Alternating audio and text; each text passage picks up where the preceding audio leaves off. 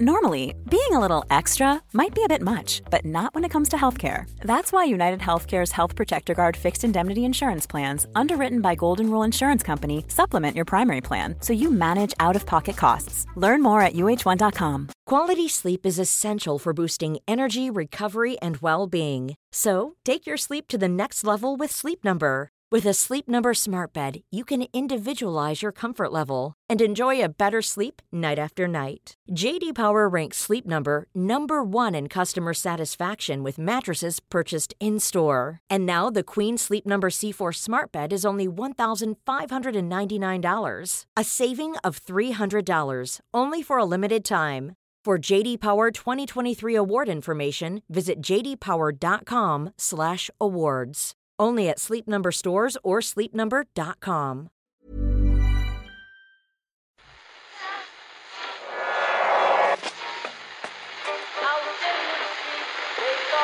Which one is that? That's the second time it's gone off. They never go home. They never go home. They never go home. Those those those boys. That's yeah. They have asked for that, really. Well, you can laugh. That was the World Cup. I'm a little bit of an idealist, but having said that, I want to be like me.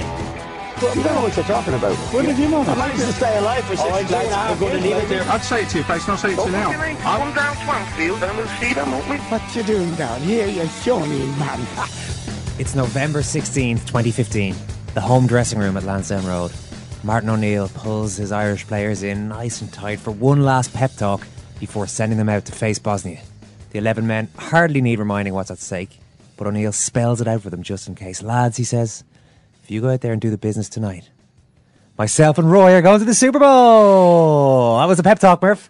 I'm gonna, what a moment. Drops mic. Early on, early on last night in the BBC, the camera returns to studio during a break and play to reveal the beaming face of the Republic of Ireland manager having a whale of a time in San Francisco. He explained to presenter Mark Chappers Chapman that he and Roy Keane had promised themselves a little treat if they qualified for Euro 2016, and that treat was a trip to Super Bowl 50.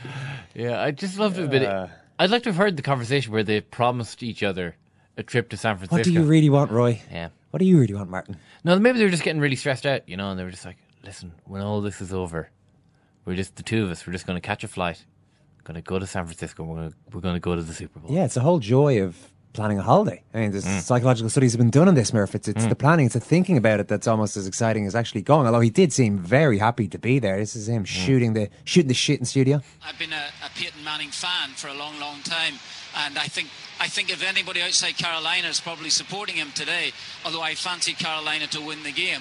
I'm actually surprised that they've come out throwing it, you know, and really he's done what a great start for him anyway, just to get some points in the board, but for him to get a couple of completions. Yeah, very quickly. I, I'm you- talking as if I, I, I know what I'm talking about. like you know what you're talking about. You do, I have you're no well idea. schooled. I have no idea. I've enough of an idea, Martin, to get hmm. by. I like your style. He was asked later on about Cam Newton as well. Mark Chapman asked him how he'd like to, how he would deal with managing a player of the stature of Cam Newton, something along those lines. I couldn't believe it. I was starting to to lag a little bit, or starting to flag, I should say, quite early last night. It wasn't a great game. No. Um, but the yeah, the appearance of Martin O'Neill buzzed me up. And he was. He was very good. Very, you know, uh, you. This is kind of what we expected when he first got the job, not the him and Tony Donahue, Tony O'Donoghue, uh, kind of snapping at each other in pre-game and post-game interviews. I mean, we had this idea that Martin O'Neill would be a, you know, a gregarious uh, TV personality, uh, while even as he was managing. Uh, managing the Ireland team, it's not really It hasn't really been come the to pass. now, but he. I think he needs to get out of that environment. When, when he gets away from actually talking Mm. too much about football specifically, he can be very good. The, there was a Matt Cooper interview he did. Uh, it was on location somewhere. I can't remember where it was. Himself and Keane, I think, were both involved in that one quite early on. And again, he was just sounded great. He sounded really relaxed. He's very, he is very funny. He is actually funny. Mm. Yeah. It's just his press conference jokes are never that good and then he explains that he's only joking and people are never quite sure and everyone wants to get their quotes down it's Mm. just slightly artificial so yeah it's good Sky, uh, Sky Sports had Lewis Hamilton drop in Yeah. I don't know your thoughts on Lewis Hamilton I can usually take or leave him to be honest Yep. That Are would you- be that would I would also be in that camp. just there's something I don't know. I don't know. There's something uh, British motor car driver on I'm going to say you know you're starting you've lost po- you're you know you're uh, you've already lost ground in Roger my Mansell, Damon Hill Well, We- we interviewed- we I'll, interviewed- I'll give I'll give you Damon Hill. Well, we interviewed Damon Irishman. Hill years ago, and it was one of those ones afterwards. Quite a nice guy. I don't know why we were surprised that he was a nice guy. because he's a British motor car driver. Okay, well, those biases, uh, that, that bias aside, Murph, uh, Lewis Hamilton was really warm and um, Sorry, I just said motor car driver there. Anyway, on we go, on, on we go. uh, really warm, really into the whole thing. Uh, there's just something about the Super Bowl. I think it takes the edge off people. Pe- uh, you're just happy to be there. I and think I think I'll tell you. I have a bit of a theory on that one, though. All right. It's because no one really cares about the Super Bowl. You know, I mean, you could be the you could be you could be a Denver Broncos fan in Ireland, and you could stay up all night and watch the Super Bowl last night. If Dem- if the Broncos happen to lose that game, I don't know that it's going to ruin you know the rest of February for you. Oh, I don't know. You're trying to say that the hardcore American football fans in Ireland aren't as emotionally attached to their franchise as, say, Premier League fans are, Liverpool United fans, etc. Well, I mean, I'm sure there are people have, have you, from have you met Denver. these? Have you met these people, Murph? I, you know, I, well, okay, maybe, maybe take those those guys out of it. But I mean, you could be a big NFL fan. You could watch the Super Bowl, and at the end of it, I mean, it doesn't. You know, it's not really going to affect your day, other than it's deprived you of four to five hours sleep. Well, the celebrity drop-ins were much appreciated, given the lack of any great excitement on the field. Peyton Manning and his Denver. Maybe you've just caught me on a bad day, you see, because the Super Bowl was pretty terrible. Mm, yeah, well, the Broncos' offense were picking up a few points here and there, but mostly just sitting down, letting their defense crush the life out of the Carolina Panthers to the point that poor old Cam Newton, the young superstar of the NFL, I don't, I don't know if I can say it, Murphy, he appeared to wimp out of a physical contest with the game on the line. Can you hmm. explain what happened here? Uh, so basically, the ball uh, got stripped from him. Uh, so he was just about to throw the ball, gets tackled, ball pops loose, and it, the ball is like a yard away from him. He what he needs to do is fall on the ball, uh, regain possession for his team, and probably have two gigantic uh, people sit on him. That's that, that's basically what needs to happen here. And he pauses for a moment, and then kind of half-heartedly kind of dives towards the ball. But I mean, it's a loose ball, similar to what you'd see in a rugby game all the time around the side of a ruck. And what you need to do is D- die on the ball, as they say. die on the ball. Put your head where you wouldn't put a shovel on. And uh, Cam Newton, if he had a shovel, it didn't look like he would even risk the shovel. Such was his uh, uh, the lack of conviction uh, around this, Which uh, is this quite incident. out of character for him. I, I, Yeah, I- because the my- whole idea of it is he gets the ball in his hands, he runs for 10 or 15 yards. The idea of running is that you're going to get tackled at the end of it, and he doesn't seem to mind. So, I mean, it's not like he's he's a he's a brave player, but just at this one absolutely critical moment in the fourth quarter, he uh, he didn't he didn't do it. I just think he'd been beaten up by that stage so much that psychologically he was almost gone, really. But we're going to talk to. We'll, we'll have US Murph on Thursday to chat to Brian about how it all went down in his hometown. But today on the Irish Times Second Captain's podcast, we're going to talk to one of our favourite guests, one of the top sports journalists in America, Don Van Natta Jr. He's a senior writer with ESPN and ESPN, the magazine. Now, let's get into the opening weekend of this. Tipper it, Tipuric finds Robertson, and Wales are over the line again. 72 minutes gone as Murrayfield, Sean O'Brien It could still be on for England. And England and Ireland are possibly watching this in despair. Cockott says enough is enough. The title is going to Ireland. CJ Stander was voted man of the match, much to the chagrin of the Welsh supporters who felt that Jamie Roberts deserved a nod for giving a full on Jamie Roberts crash ball performance. Yeah, I mean, I I think he probably deserved the Man of the Match award purely for his dedication to medical science uh, by subjecting his body to that for the entirety of the game. Well, I he is a doctor, of course. That's what I was thinking. I was like, if you're a doctor, surely there's you took you swore a Hippocratic oath, Jamie, to you know to prevent exactly what you're doing to your own body. I mean, you have to have a word with yourself if you're to be true to the oath that you swore. Stop doing this to yourself. Your body will fall apart. Because I've uh, like I've I've just I can't remember seeing a guy uh, volunteer himself for so much pain. There's not many rugby players do that anymore. Yeah. Ma'a Nonu stopped doing that four or five years Well, ago. just bash it straight up the middle the whole yeah, time. even Bastareaud starts to use his feet more, but Jamie Roberts just wants to run straight, Mm. and he kind of gains two, three yards, but he's not going to ever gain more than those two or three yards. It's like a guaranteed small payoff, but for the player himself, you kind of wonder over the long term. Well, yeah, that was that um, phase of play where the Welsh kept it for more than thirty phases, thirty odd phases. Yep. And during that, he he was getting up. He was he was making impacts every time, but he was struggling. He was, I would say, he was gingerly gathering himself after each of the impacts, waiting around, not really getting involved. Then, when the time came, getting stuck in and doing the same thing again. It was really uh, striking to see that up close. A, a player like that who was making a positive impact each time, but also was clearly taking a toll on his body. and had to deal with Henshaw and Payne coming at him. Henshaw probably gained as many yards just in a completely different way, using his footwork, that sort of dashing, lunging thing he does over a few yards. And it doesn't look as attritional for Henshaw. Well, a draw doesn't always feel great. I think, I think it felt all right yesterday. It's probably fair enough result anyway. Shane and Jerry are ready to go on this. Jerry, are you glass half full, glass half empty? Give, you, give us a precise measurements in your glass, please. Um, 60 to 70% full. Full. Yeah. Okay. I'll go with that off the top of my head. You caught me unawares there. I wasn't expecting that as an opening question. I didn't want to yeah. over rehearse it, you know. Yeah, well, considering the team that was there, considering the players that were missing, seven forwards that were on duty in the corresponding game last year, including Paul O'Connell, so it's another six injured. Probably the best four ball carriers of the last five years up front Cian Healy, Ian Henderson, Paul O'Connell, and Sean O'Brien. And then he gives a debut to a new fellow, CJ Stan, who has a blinding game, remodels the team, and they went out and they just looked really well prepared, well coached side, and deserved their 13 0 lead. The first two multi phase drives, 32 phases, no offloads, 32 phases, every one of them recycled. Just a classic demonstration of Joe Schmidt stroke Irish rugby at its best. And they were full value for that 13 0 lead.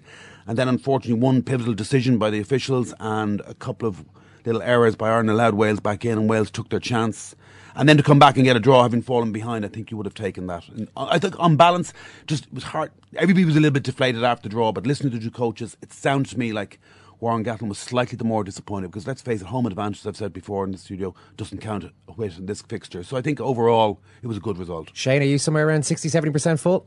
No, I'm, I'm more. I thought it was a, a very, very good result. I thought it was a very, very good performance as well. I maybe overstated it a little bit after the match. I was so excited. But prior to the game, I think we were talking about last week, and certainly I was talking with the broadcast on RTÉ about how if Joe Schmidt managed to pull this off against Wales, it might be his best victory uh, so far in his tenure.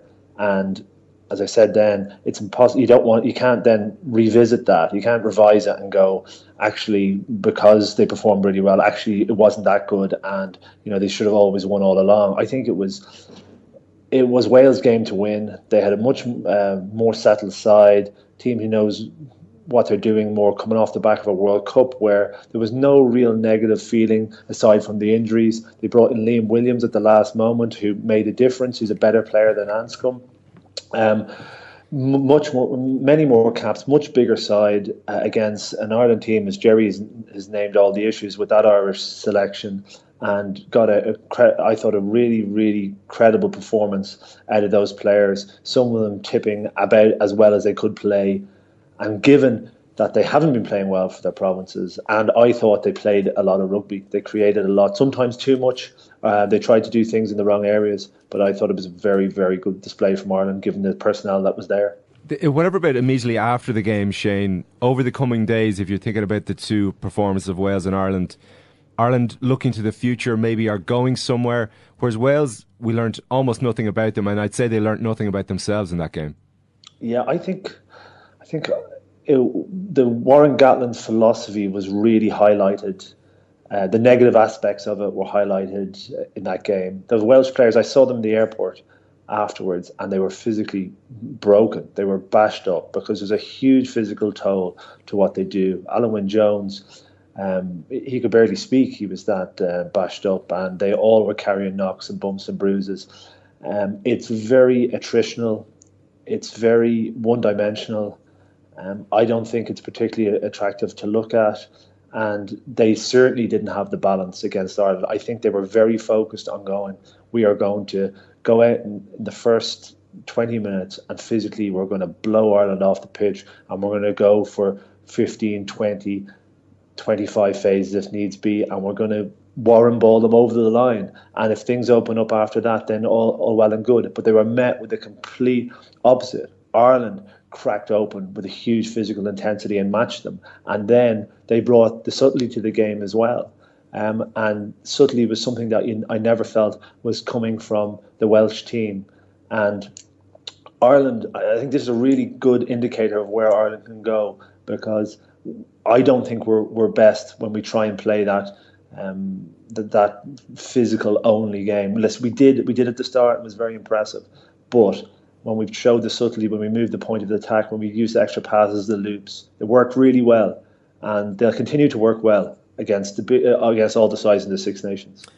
So this is a coaching success for Joe Schmidt. Then Jerry has been uh, under criticism really for the first time in his career, and he's just sustained criticism maybe since those first few games with Leinster. We had Matt Williams on this show last week, for example, and then again in in print at the weekend saying the embarrassing hero worship at the altar of Joe Schmidt must end. Was it important for Schmidt to have a have a day like that? Yeah, um, it was important for this team. Yeah, and for Schmidt and it's a slightly rejigged coaching staff as well. They're missing their defensive coach, and um, Joe and Simon Easterby between them took over the defence and conceded zero line breaks, which is a pretty good day at the office. Um, had five of them, five of their own, so it was a good day for the defensive coach, whoever he now is.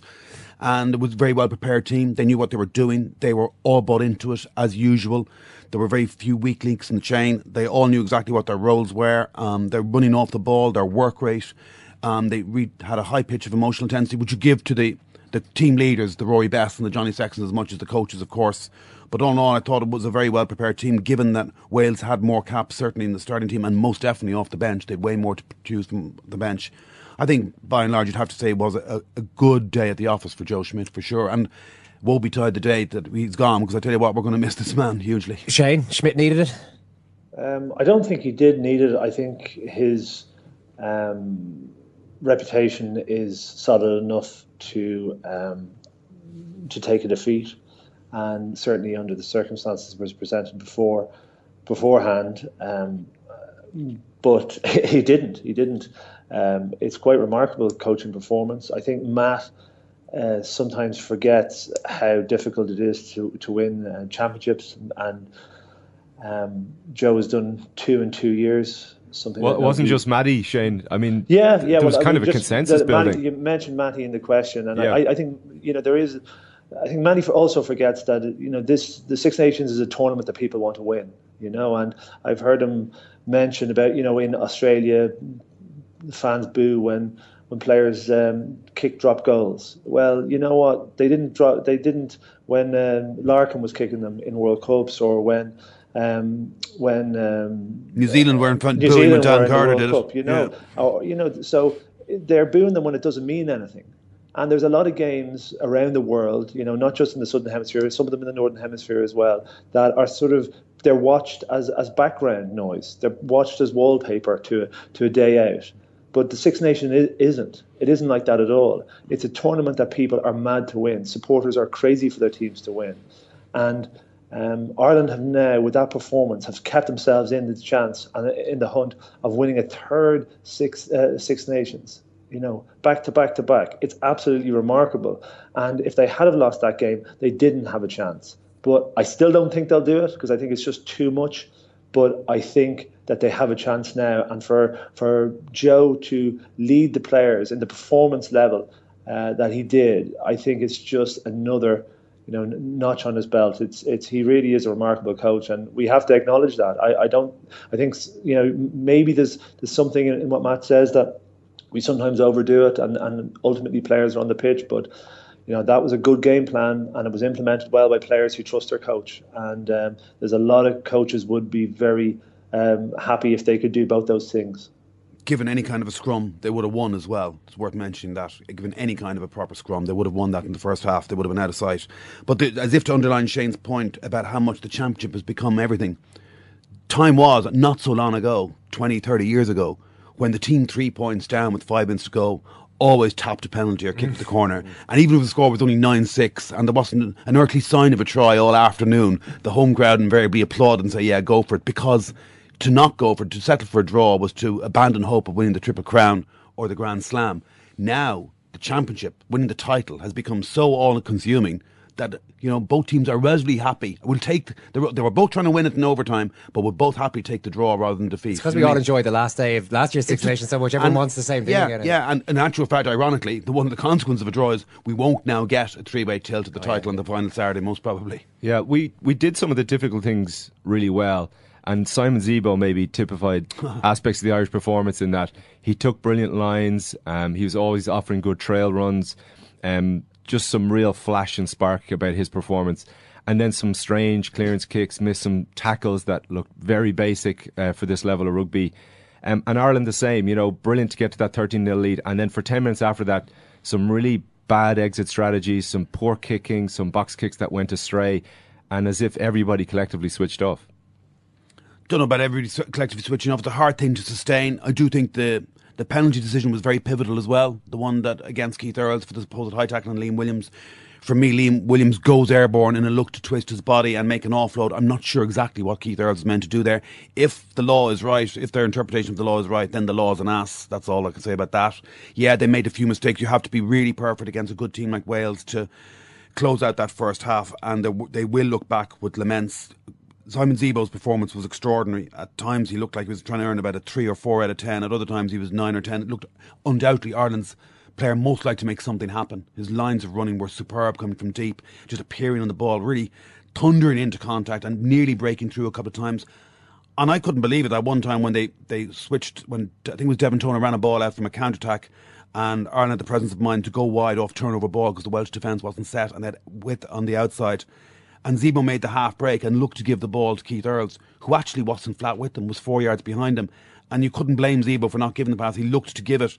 And he really has added an extra dimension to Ireland's attacking game from full back. It has to be said, but he's not as solid in the air as Rob Kearney. He's not as dependable. He's more error prone.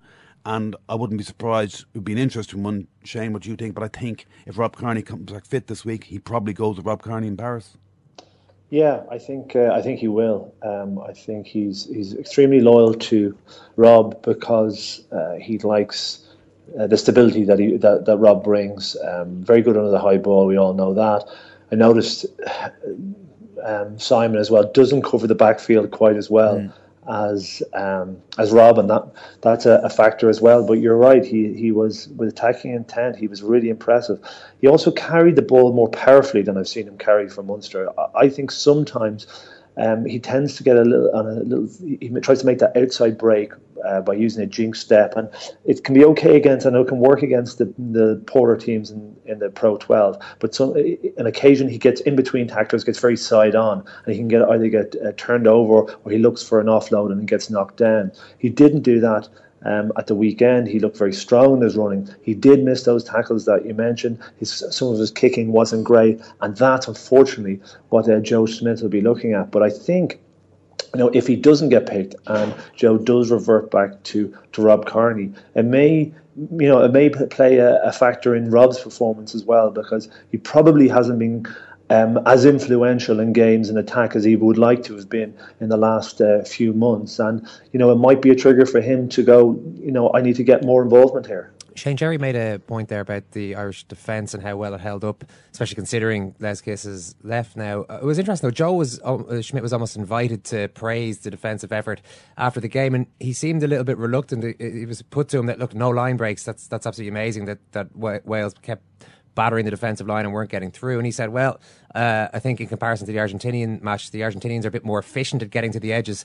So I'm not sure that we've moved on too much. I just thought it was interesting that he he seemed like he wanted to talk down that aspect of the game. Is that essentially code for look? You know, it's not that hard to stop them making line breaks because Wales don't really try to do that.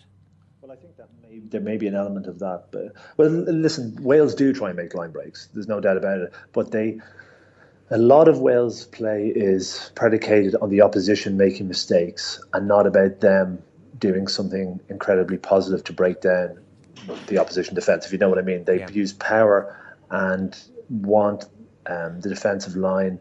They want an individual error in defensive line. Maybe someone making a bad read, but more than that, someone actually missing a tackle or slipping off a tackle or not wrapping up the ball and an offload being able to get away. That wasn't the case uh, at the at the weekend. Um, they just didn't have the they didn't Ireland slipped off very few tackles, and the ones that they did were generally uh, covered up.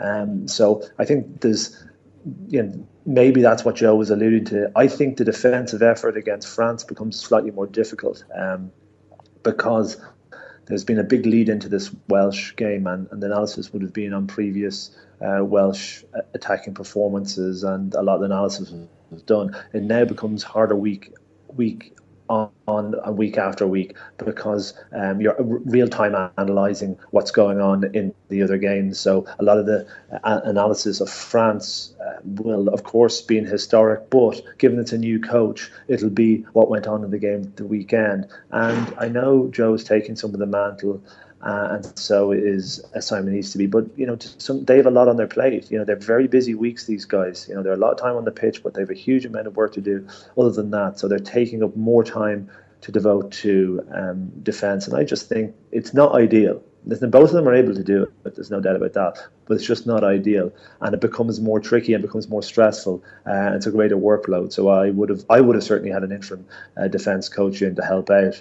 Um, uh, that said, with uh, France, I don't know, you know, how sophisticated a, a, challenge they're going to be, but I think they are looking to to get an offloading game. Um, and with um, uh, I think as the second row, you could uh, you could see him um, really looking to offload the ball and certainly offloading the ball. But a huge plus with no pick pick uh, for France this year, he was had a big effect on two of the, the French tries and uh, he won't be there for the weekend. Uh, Shane, some of what you said there ties back to the previous point about why Rob Kearney would be picked ahead of Simon Zebo for this game, because on the face of it, and Kearney hasn't done much in an attacking sense for uh, an awfully long time, as far as I can remember, for Ireland. Is that outweighed totally by the fact that he brings the solidity that Zebo doesn't? Well, I think the problem with um, Simon at the moment is he generally makes one or two relatively big mistakes every game, and um, I know Joe doesn't like that. He just doesn't. It, it, it's very difficult to pick a guy who makes, you know, two maybe significant mistakes a game, even even one, and consistently does it.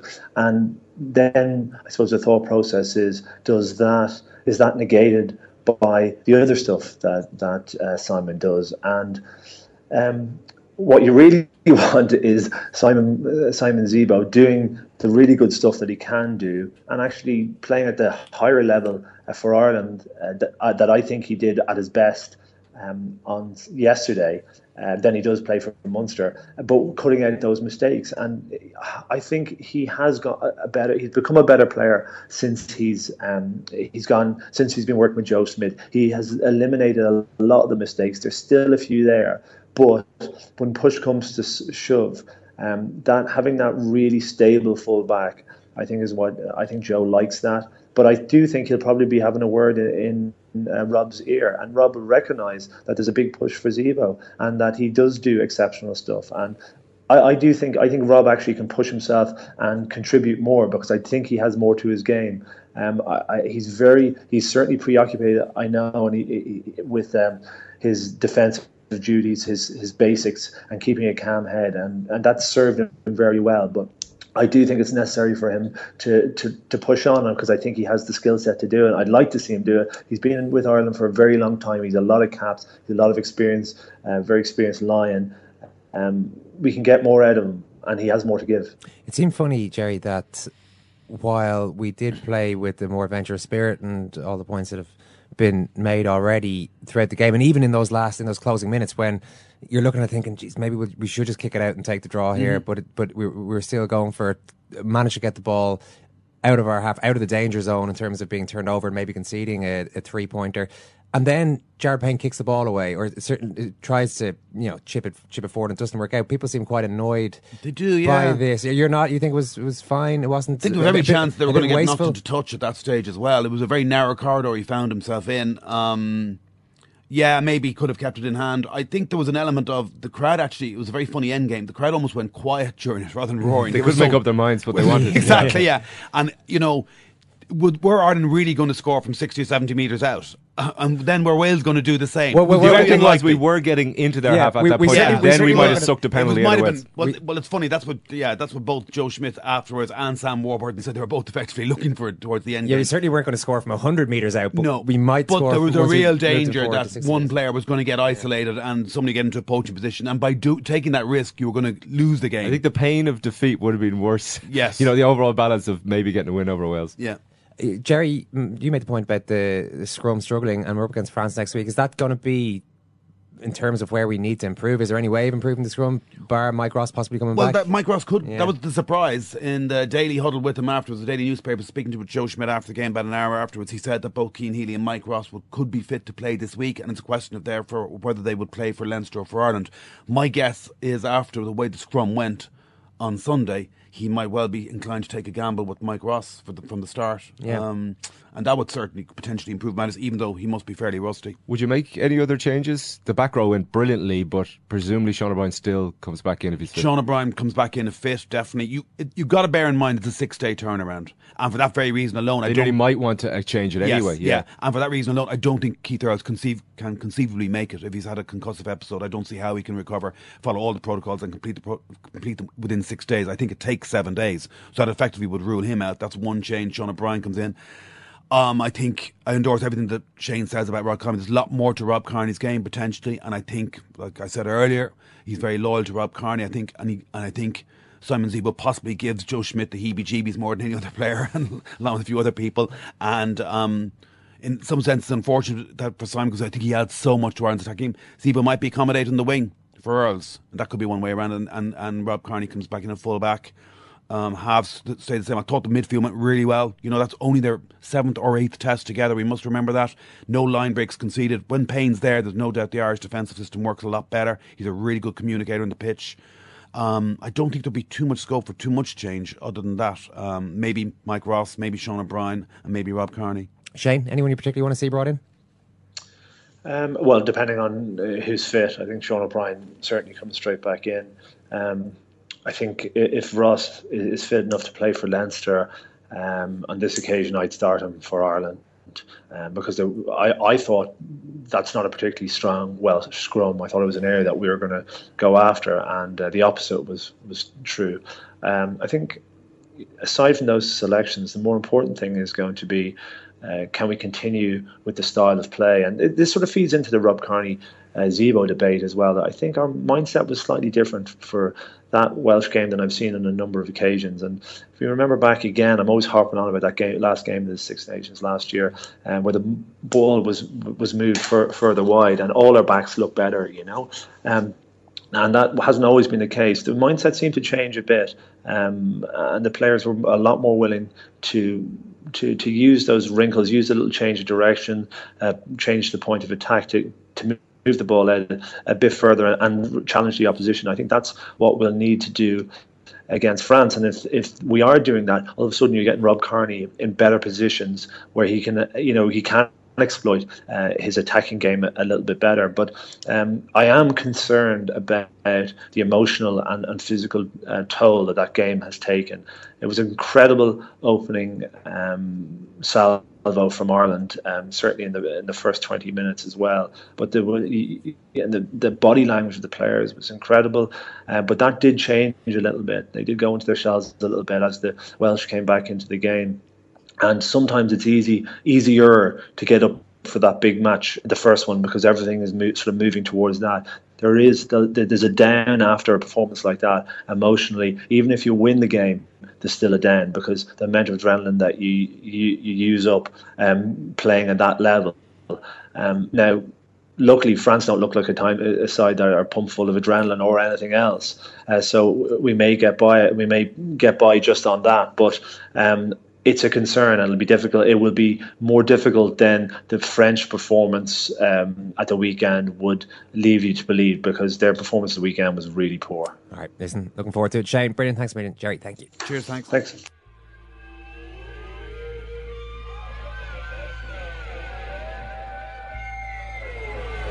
In the final run in again. And he.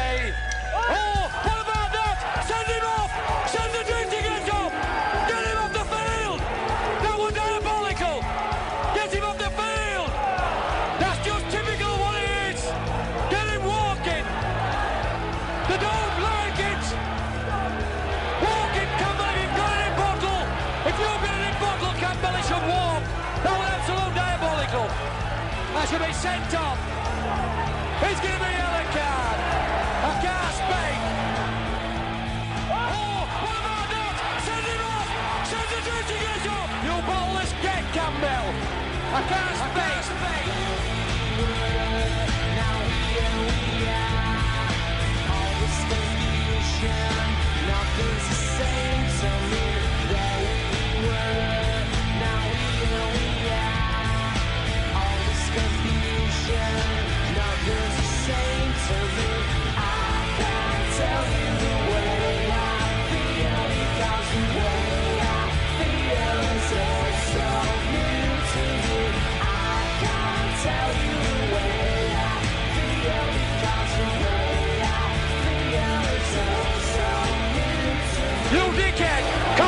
Come on, Cass, in! Mikael wants it down your side. Oh, step back, step. Oh, this is it!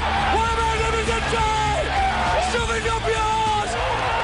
He's the best top in the world! Of course, we could have been approaching this game, Simon, this France game next Saturday against a wounded animal had they conceded. Had Sergio Parisse a bit more practice in the art of drop goals?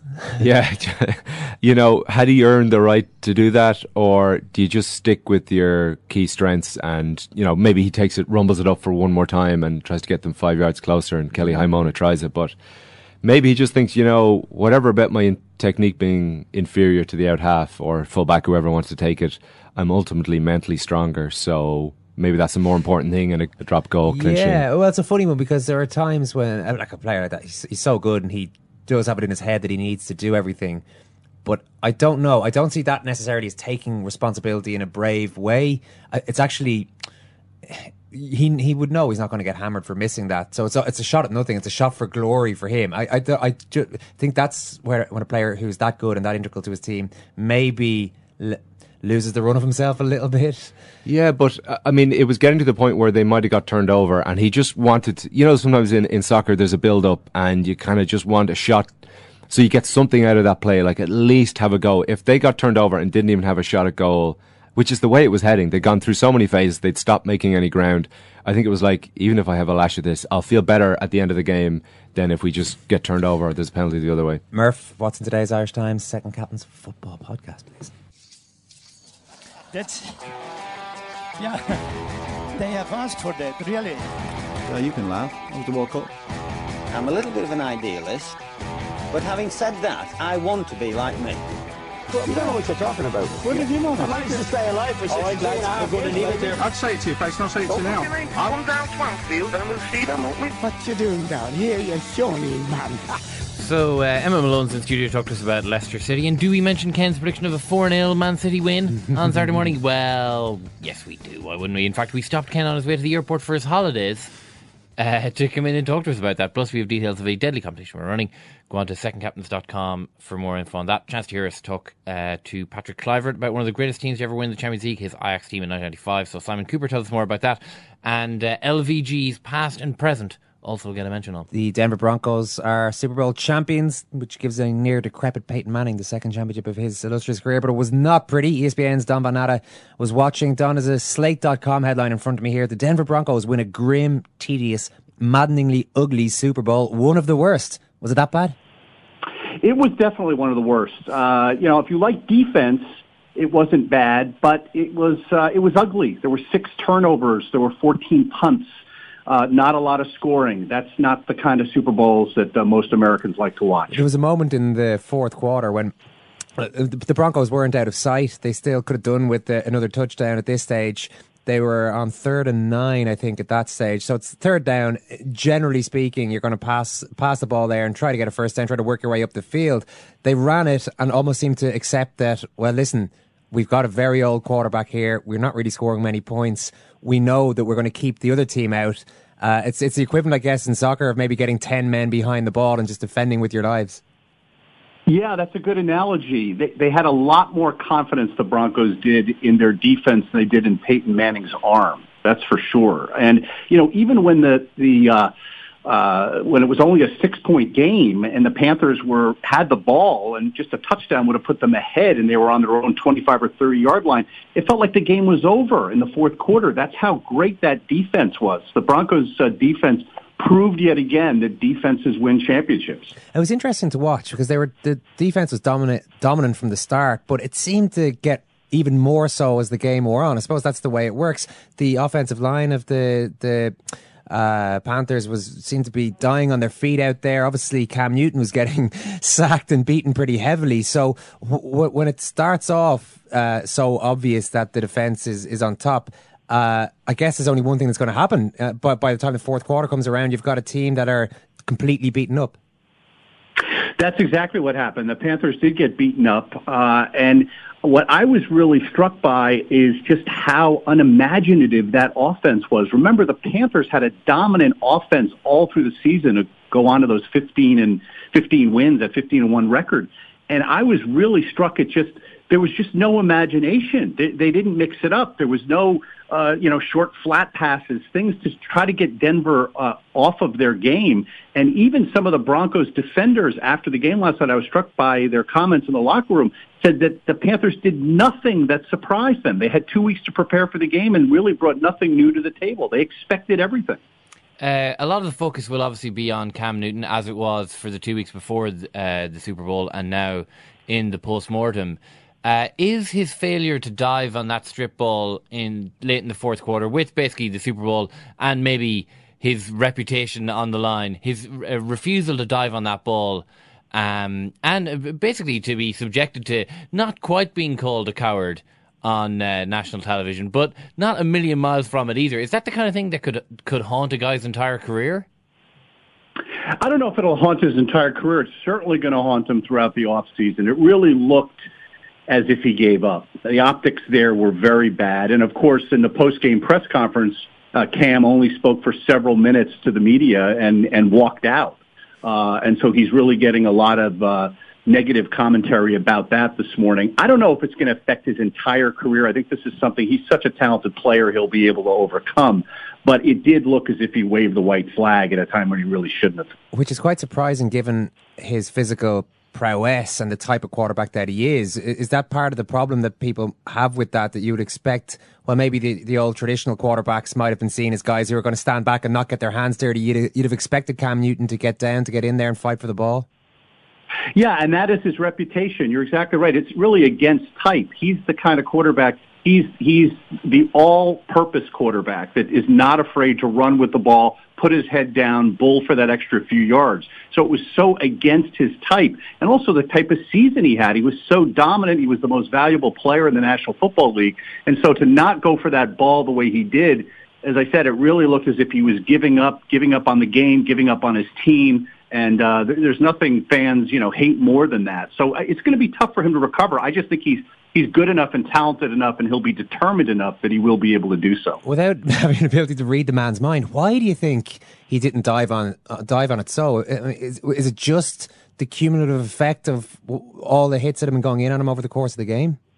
It might have been that, yeah. I mean, he really, you know, took a beating in a way that he had not taken all year, but maybe even in his entire career. He had no time. He was off his rhythm the entire game. He was hurried constantly. He was on his back repeatedly. So it might have just been like, okay, enough. You know, uh, I know we're not going to win this thing, and I don't want to get my butt kicked anymore. Uh, Peyton Manning has been one of the best uh, quarterbacks for the last uh, 15 years, uh, maybe in the history of the NFL. But is Peyton Manning 2016, the 2016 version of Peyton Manning, the worst quarterback to ever win a Super Bowl?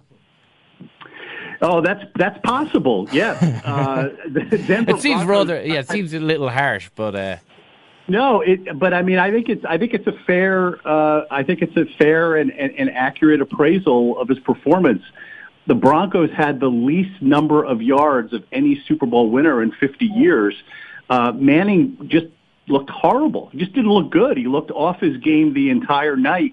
Uh, and so I, I think that's a I think that's a fair assessment. Look, the defense is what carried this team uh, to a championship. Um, and, you know, Manning was there along for the ride. Uh, I'll be very, very surprised if he doesn't retire. I think all of the body language and things he said last night makes it clear he wants to go out on top. Uh, Don, I know it's very early uh, where you are, so I just want to thank you for talking to us, and uh, I hope that you're sitting there drinking your morning coffee from your second captain's mug. Uh, I, I, I trust that that's what you're doing. I am. I always use it, and uh, it's the envy of all my friends down here who are big fans of you guys. So I'm sure that's the case. Tom, Tom Van Natta, great to talk to you as always. Thank you. Thanks, guys. That's one of those things.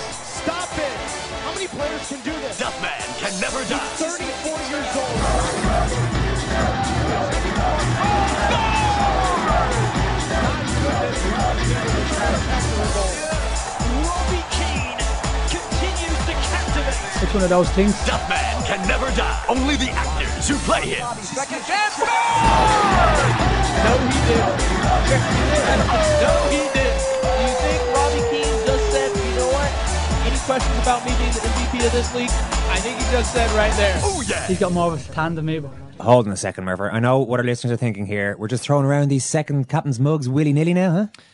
Uh, well, if you ask uh, Don Van Natta Jr., one of America's best sports journalists, he'll tell you. All you need to do is just go on a six month begging campaign uh, for a second captain's mug. And uh, if you have a piece in the Best American Sports Writing 2015, a uh, series of books that I know you're a big fan of, as Don Van Natta did this year for his uh, profile on uh, Jerry Jones, which we talked to him about, the Dallas, Dallas Cowboys owner, then and only then will we eventually relent and uh, send you out a second captain's mug. But he he was good enough to tweet a photograph of himself drinking from said mug, so you can't say can't say fairer than that. Peyton Manning's main contribution came the night before. Apparently, he gave one of these Paul O'Connell style speeches. Had them hmm. all, had to pick them all up off the ground. They were so full of tears. He's just a crying big baby. Yeah, exactly. There was a, there was a few tears. There were a few tears, but it was nice nice to see Roger Goodell afterwards, NFL commissioner, on stage, wishing Peyton well on his last rodeo, as Manning had described it after the championship game. No update uh, given by Roger at that point to certainly that we heard anyway on microphone to Peyton Manning about the HGH allegations and Hmm. the uh, the current investigation into same. Standing nearby was Von Miller. He won the MVP award. Probably not the time for Miller to have it out with Goodell over his six game suspension for using someone else's urine in a drugs test. they, for whatever reason, I think they maybe were right to just leave all that. It was Yeah. going to start getting messy if they're start bringing up uh, that kind of thing, you know. But it is pretty, it is quite grim. You know, you're watching. I'm able to watch the Super Bowl almost as a freak show anyway, uh, as this other worldly type of event. Uh, as you're saying, uh, it's it's enjoyable in a theatrical kind of a way. I don't necessarily feel connected enough to anybody involved to to care in the sense that to really get worked up over oh, the amount of drugs that may or not may or may not being taken by by various um, by various Yeah. players. But it, it's really not surprising when you, you you go down into it. You've got Von Miller there celebrating as though nothing happened. You know, it says, okay, I got six game ban, but but that's it. Even though I took drugs and then used somebody else's urine.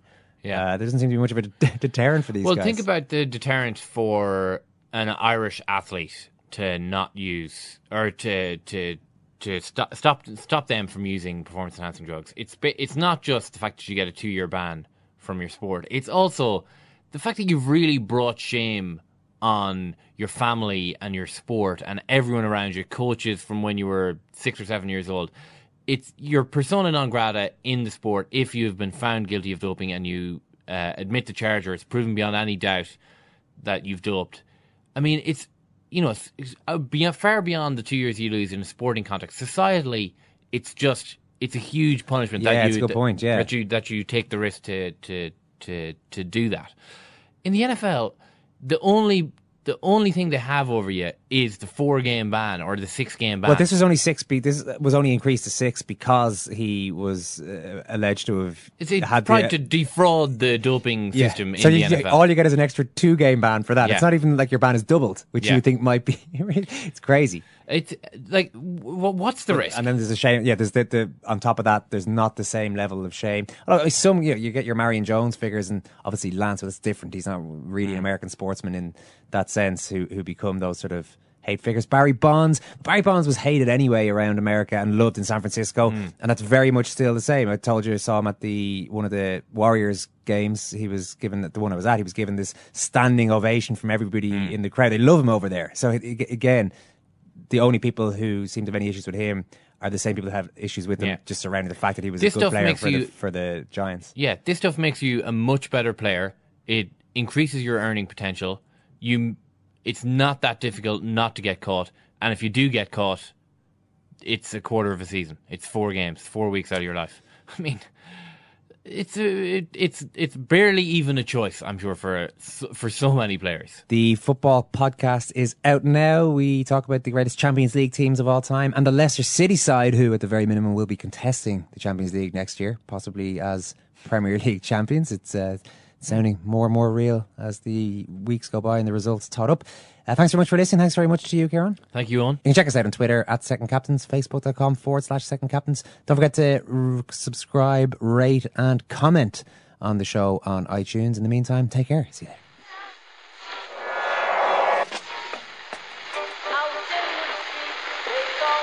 What fun is that? That's the second time it's gone off. They never go home. They never go home.